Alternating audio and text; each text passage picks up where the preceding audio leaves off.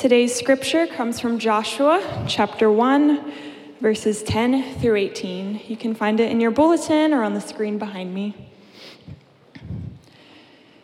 And Joshua commanded the officers of the people, pass through the, the midst of the camp, and command the people, prepare your provisions, for within three days you are to pass over this Jordan to go in to take possession of the land that the Lord your God is giving you to possess.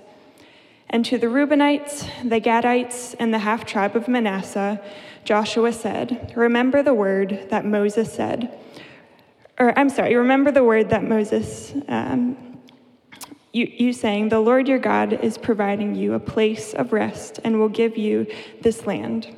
Your wives, your little ones, and your livestock shall remain in the land that, the Mo- that Moses gave you beyond the Jordan.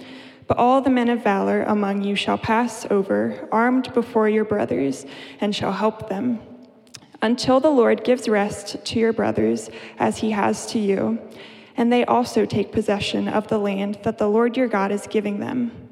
Then you shall return to the land of your possession and shall possess it, the land that Moses, the servant of the Lord, gave you beyond the Jordan toward the sunrise. And they answered Joshua, All that you have commanded us, we will do, and wherever you send us, we will go. Just as we obeyed Moses in all things, so we will obey you. Only may the Lord your God be with you, as he was with Moses. Whoever rebels against your commandment and disobeys your words, whatever you command him, shall be put to death. Only be strong and courageous. This is the word of the Lord.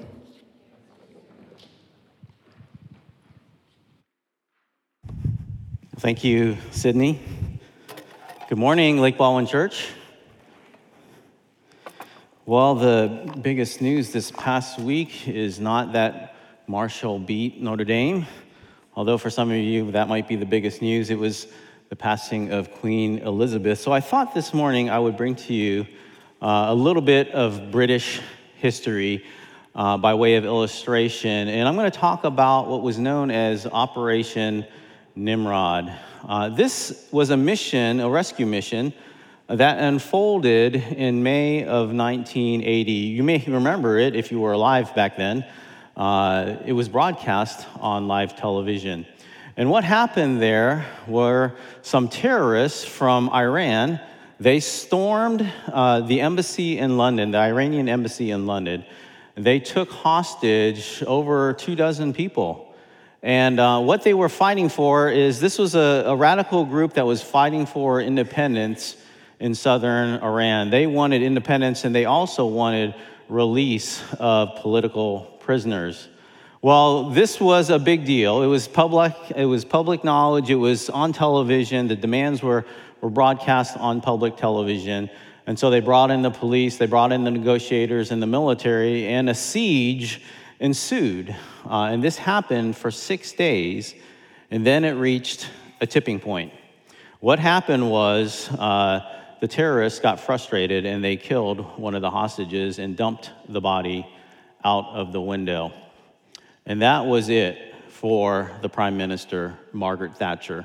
And if you know a little bit about Margaret Thatcher, she is uncompromising. She was a very tough leader. So, what did she do? She called in the SAS, the Special Air Service. It was an elite unit within the British Army. And so they, came, they went in, they devised a plan to go in from both the ground and from the roof, and they executed that plan and went in. They took out all of the terrorists and they saved all but one of the hostages. It was deemed a great success, a great rescue mission. And like any mission that's before any team, they would have to have had to prepare. They would have to evaluate and assess threats to the mission. And of course, they're going to have to have a clear understanding about the rewards of the mission. Now, when we talk about preparation, the British Army, they have this adage called the seven P's. Many of you, well, some of you may not know this. Um, it's called prior planning and preparation prevents poor performance. And if you were counting, I skipped one of the P's. And some of you guys can go afterwards and figure out which P I skipped uh, that was not appropriate for this morning. Uh, but yeah, preparation is needed for a mission. So the SAS, they, they prepared in all sorts of ways. They were skilled and prepared in counterterrorism. Uh, they had rehearsed this hostage rescue situation many times. Uh, but also, they would have to have made some practical preparations, right? Simple things like packing their bags, gathering up ammo, checking their weapons. Uh, they were also prepared by their leaders, and they would have to follow the chain of command before the mission and even during the execution of the mission. So that's part of their preparation. Now, what about the threats? Well, actually, they would have to be considering equipment failure, right? Failures in execution. And what happened when this was actually going on? The command, one of the commandos, the lead commando, uh, of the team that was on the roof, when he was going down the side of the building, he got stuck. His zip line got stuck. Uh, that was a threat to the mission because what happened was one of the other commandos swung over trying to help unstick his, uh, his friend here, and he ends up breaking the window and alerting the terrorists to what's going on, and that caused a commotion, and they had to manufacture something on the fly. They had to improvise. And so that was a threat to the mission. And finally, this team of men would have to have a clear recognition of the mission rewards. The rewards of the mission. Of course, the rescue of the hostages would be a good reward. But for them as a team, returning home to their family and their friends and finding rest from this mission would be a great reward for them. Well, similarly, as we unpack the scripture before us, Joshua and the nation of Israel, they're about to engage a mission, okay? And so they're gonna have to prepare for that mission, they're gonna have to assess mission threats, and they're gonna have to recognize mission rewards. And so before we jump into those points in our scripture this morning, would you bow your heads and pray with me? Let's ask for God to illuminate his word to us this morning. Lord, we do thank you for the great privilege that we have in your word. And Lord, we cannot understand it without your Holy Spirit. We cannot see it, we cannot hear it. Our hearts cannot be transformed unless your Spirit is at work. And so we pray for that this morning, that you would transform our hearts, open our eyes, open our ears, so that we may see your truth in your word this morning. We ask this in Christ's name. Amen. And so, by way of recap, if you weren't with us last week, and just for refreshing for those who were with us, uh, this book of Joshua kicked off last week, and it, it, started out with a transition, right? The nation was in crisis in transition. Why? Because Moses, the great leader, was dead. And Joshua would have to assume command of the people and take that challenge of leading the people across the Jordan River from east to west and go into the promised land and take the land. And in order for him to do that, he would have to remember God's promises. And if you remember last week, we talked about three of them the promise of the land, the promise of victorious leadership, and the promise of God's presence. Secondly, Joshua would have to rise to the occasion in obedience to God. God called him to arise and go over that Jordan. So he would have to be strong and courageous. And if you remember what we said last time, this is not something he would manufacture within himself.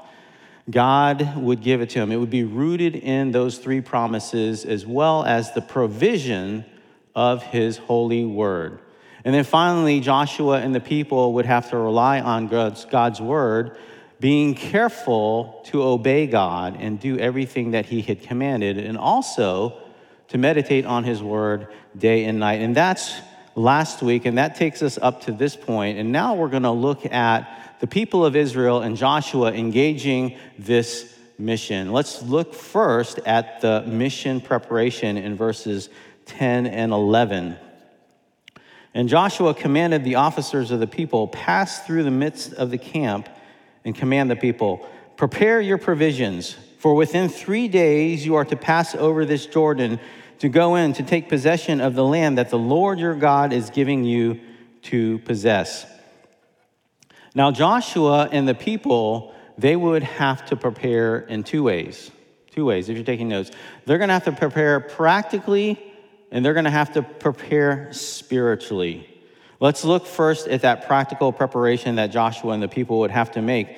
Well, we see right away Joshua, he obeys God without delay. He takes firm command over the people and he works through an existing organizational structure. And that's the officers that are mentioned here in verse 10. Now, these are people that God had called, that God had appointed and to aid Moses in leading the people. You can go back to Numbers 11 and see uh, the backstory of that. But if you go back there, you're going to find that, Mo- that God took some of the spirit that was in Moses and put it on these men so that they would be equipped to lead God's people. So these were special men. And so what we have here is Joshua informing the officers, and then the officers informing the people of what to do. And this is a, a clear example of a very efficient, very organized structure of communication and organization within God's people. And it actually forms the basis of the organization and the leadership that we inherit and we have in the church today, where the church is led by her officers, her deacons, and her elders, where her elders are charged with leading and shepherding God's people and her deacons are charged with the care and mercy and service towards the people. And so, right here, one of the primary ways that God is preparing his people for mission is through God's ordained leaders. Okay? And so, secondly, if we look at the, at the passage, we see that the people would have to do something practical. It says, Prepare your provisions. In other words, food. Go get food, gather food, find it, maybe cook it, maybe preserve it, maybe package it and store it, but get it ready. Now, scripture doesn't tell us that they're to do other things, but if they were going to travel a little bit and, and embark on this mission, surely they're going to have to pack up their tents, right? Get their, they, get their belongings together, get their baggage together. And some of them who were thinking ahead were thinking, well, we're going to go into battle. We got to make other preparations here. Maybe I need to get my weapons and make sure that they are ready for battle. Well, in order for us to live in obedience to God, there are a number of practical things that we ought to be doing. Many of those things are mundane things. See, we don't want to get caught in this situation where we might be waiting for what's next from God, but we haven't done anything to prepare for it. Nothing at all. Maybe the delay that you're experiencing is because you have not taken any practical uh, steps towards what God is calling you to do. I heard a story this past week from one of the elders, and he tells it like this Don't be that type of person who says, I'm waiting for God to bring me a spouse, but you're staying at home. Because if you're that type of person, the only spouse you're going to get is the Amazon delivery guy, right? You've got to get out of the house. You've got to take practical steps. And so the question for us is Are you getting down to business? Are you getting busy? Are you making practical preparations for what God has planned for you? Okay? So those are the practical preparations the people of Israel and Joshua would also have to make spiritual preparations. In order to see this, we have to recognize the reality of human behavior in this. Now, four months into uh, being married with Debbie, um, she started to get more of a sense of the difference in our personalities. And uh, so I was in, in school at the time, and spring break was approaching, and I had planned for spring break what I was going to do. I was going to spend the week studying for the PhD entrance exam. And so that's what I embarked on doing. So the very first day of spring break, I go into the office, and I'm thinking it wasn't an hour later that I walked out of that office and I said, Well, guess what we're going to do? We're going to go to Washington, D.C. We're going to go to Washington, D.C., because I've always wanted to see those monuments and museums And that's what we did. We, we went to the store, we bought a map because they didn't have GPS back then. We bought a map, so we had our map. We had no plans at all. We got in the car and we were off to DC. And so Debbie learned a little bit about me that day. FYI, I'm an Enneagram 7, which means I love fun, I love adventure, I love spontaneity, and Debbie is a complete opposite of that. She is a planner. But imagine what's going through her head, right? A little bit of stress, anxiety, fear. Like, what do I pack? I mean, how many days are we going to go? Where are we going to stay anyway? What time are we going to arrive? I mean, we don't even have reservations, right? All that anxiety and fear going on.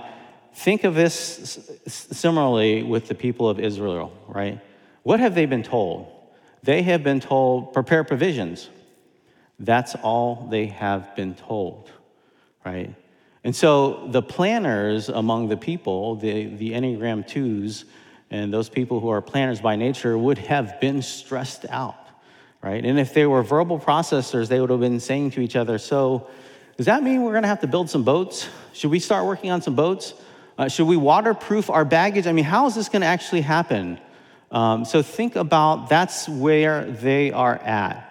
But realize this about the way God works He doesn't always give us all of the details of the plan how it's going to happen. He only gives us what we need. And you're going to see, and as we unfold this story of Joshua, they don't get the plan for the river crossing until they get there. They don't get the plan for the battle plan for Jericho until they get there. They're going to have to spiritually prepare. They're going to have to grow in their faith because surely they're fighting that battle of stress, of anxiety, maybe even doubt about what is going to happen.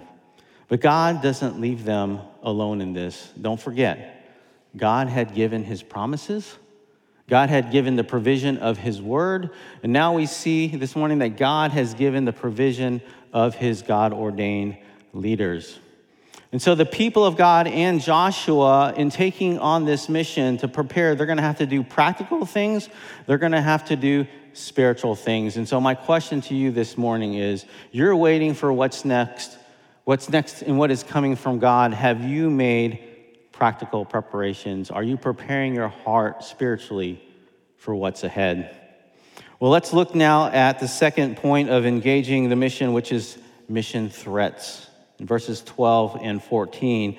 And to the Reubenites, the Gadites, and the half tribe of Manasseh, Joshua said, your wives, your little ones, and your livestock shall remain in the land that Moses gave you beyond the Jordan. But all the men of valor among you shall pass over armed before your brothers and shall help them. And so, what is the mission threat that is being talked about here? It's a past agreement, a past agreement that actually can defeat and destroy the mission before it even gets started. And in order for us to understand what's going on in these few verses, we have to go back to Numbers chapter 32. So jot that down by reference. In Numbers chapter 32, here's what's going on. We've got these two and a half tribes, and they approach Moses and they say, Hey, uh, we see this land on the east here is great pasture land. We would like to settle here. And what happens? Well, Moses gets really upset. He blows his stack. Why? Because he realizes that this could defeat the mission, right? You're saying that you're not going to go with us to the promised land and take it, you're just going to stop there. Uh, so he, he gets all upset, but they say, No, no, no, no, we're going to go with you. We're going to go with you and help conquer the land. And when we're done with that, we want to go back and settle in the east. And then Moses says, Oh, okay, that's fine. You can do that. So there is a past agreement that is made, and it's a threat. It's a mission threat in these two ways it's a threat to Joshua's leadership, and it's a threat to the unity of God's people. Let's look at the threat to Joshua's leadership. How is this a threat? Well, anytime you have a past agreement, anytime that there is a change in management or leadership, this is an opportunity for chaos. This is an opportunity for rewriting what was agreed upon.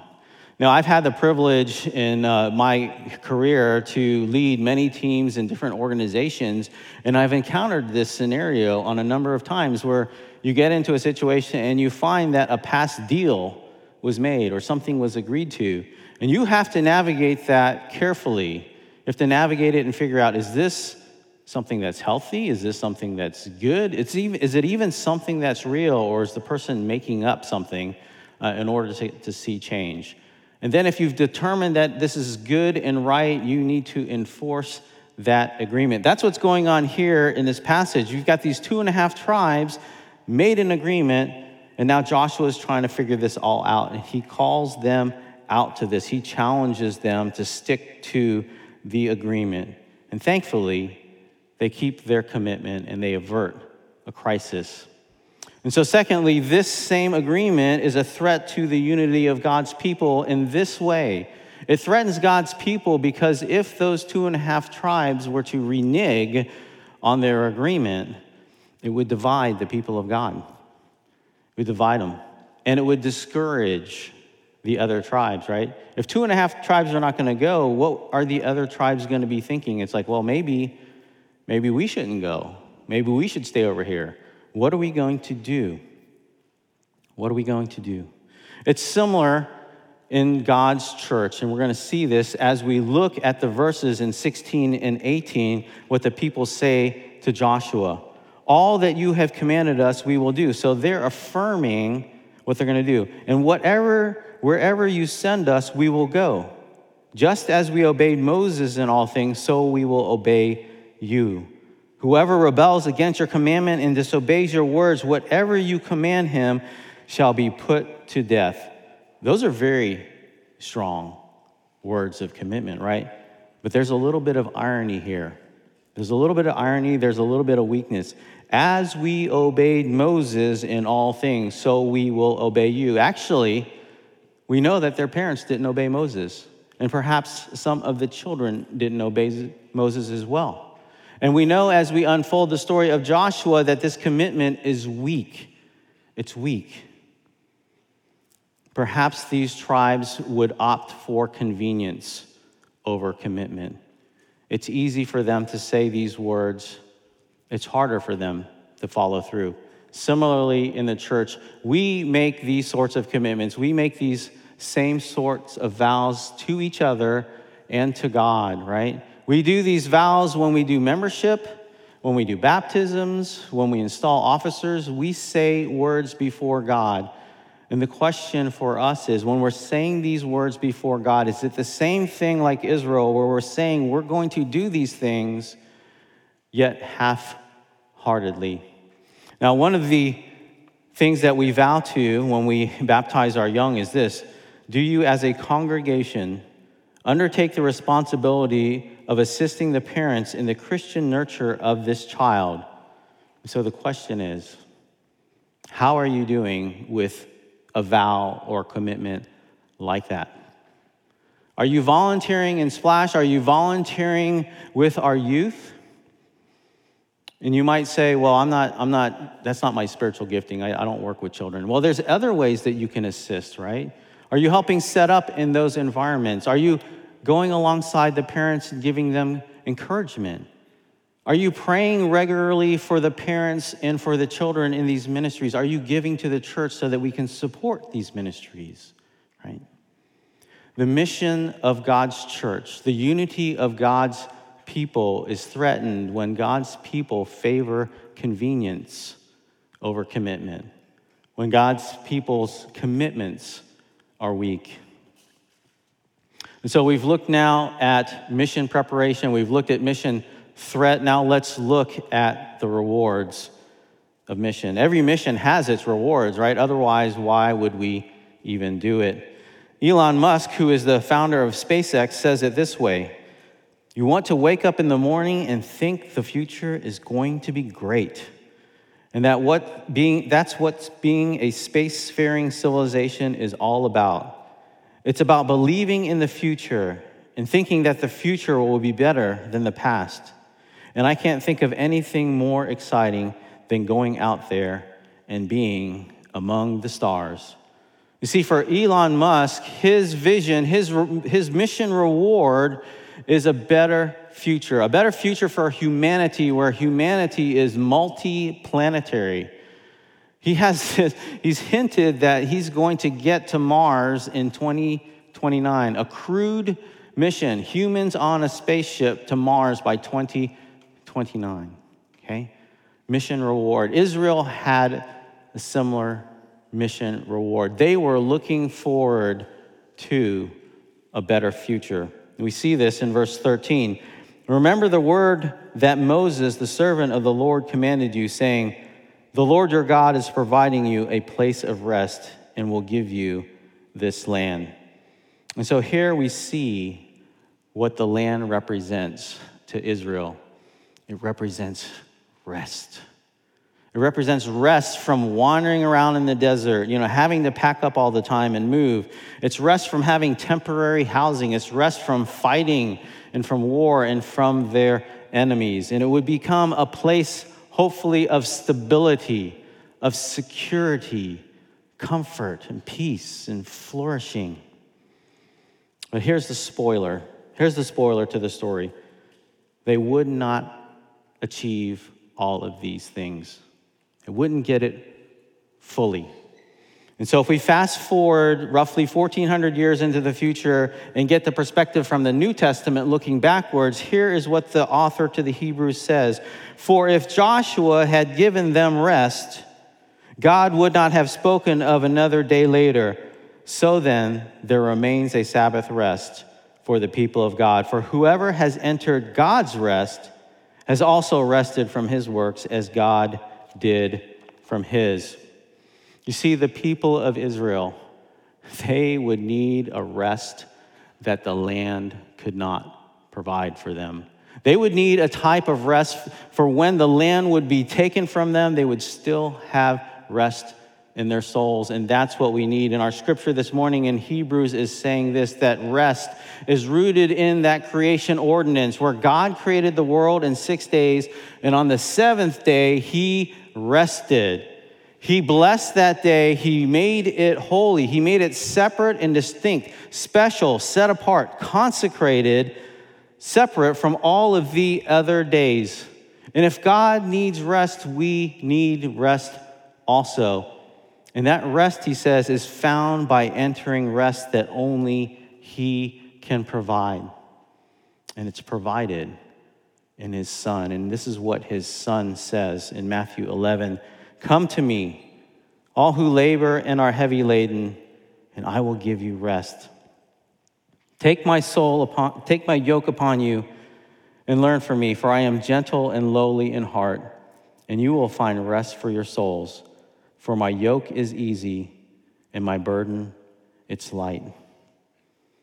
We need this type of soul rest. We need this type of soul rest when life is running us ragged. When we are running ourselves ragged, trying to grasp after security, after some kind of significance, when we're clutching after convenience or comfort, we need this type of rest from our constant work of trying to gain approval from other people trying to justify ourselves, maybe before other people or even before God Himself. And we need this sweet soul rest that only Christ provides from our heavy burden of guilt and shame, our own sin. And only Christ can provide it. Christ is the one who can provide this. You see, where Joshua failed to give the people rest, Christ would succeed. He would succeed in this way. He would prepare his own body as a sacrifice for sins. He would face the threat being tempted by the devil in the wilderness, but he would succeed. He would overcome. And now he is getting his reward. He has finished his work and he has sat down at the right hand of God, where God has given him all authority in heaven and on earth. And he's given us to him as a special possession. And he's given Christ to us if we are resting and relying upon him alone for our salvation. And so the question this morning for you have you entered God's rest? Have you received the greatest promise that God has for his people, and that is Christ himself? And if you've not received Christ, if you have not entered in this rest and you're still wearing yourself out in this world, listen to the words of Jesus calling you. He's beckoning, beckoning you, Come to me. Come to me. You're worn out. Come to me. Take my yoke upon you. What's he saying there? He's saying, I want to be the Lord of your life. I want to be the one who is in control of your life. You really don't have control. You're spending all your time, you're wearing yourself out trying to control your life. Let it go. Let me be the Lord. Let me be the one that's in control, and I will give you rest. And if you rest in Christ, you will find grace. You will find grace. Why is that? Because you're not going to have to be like Israel.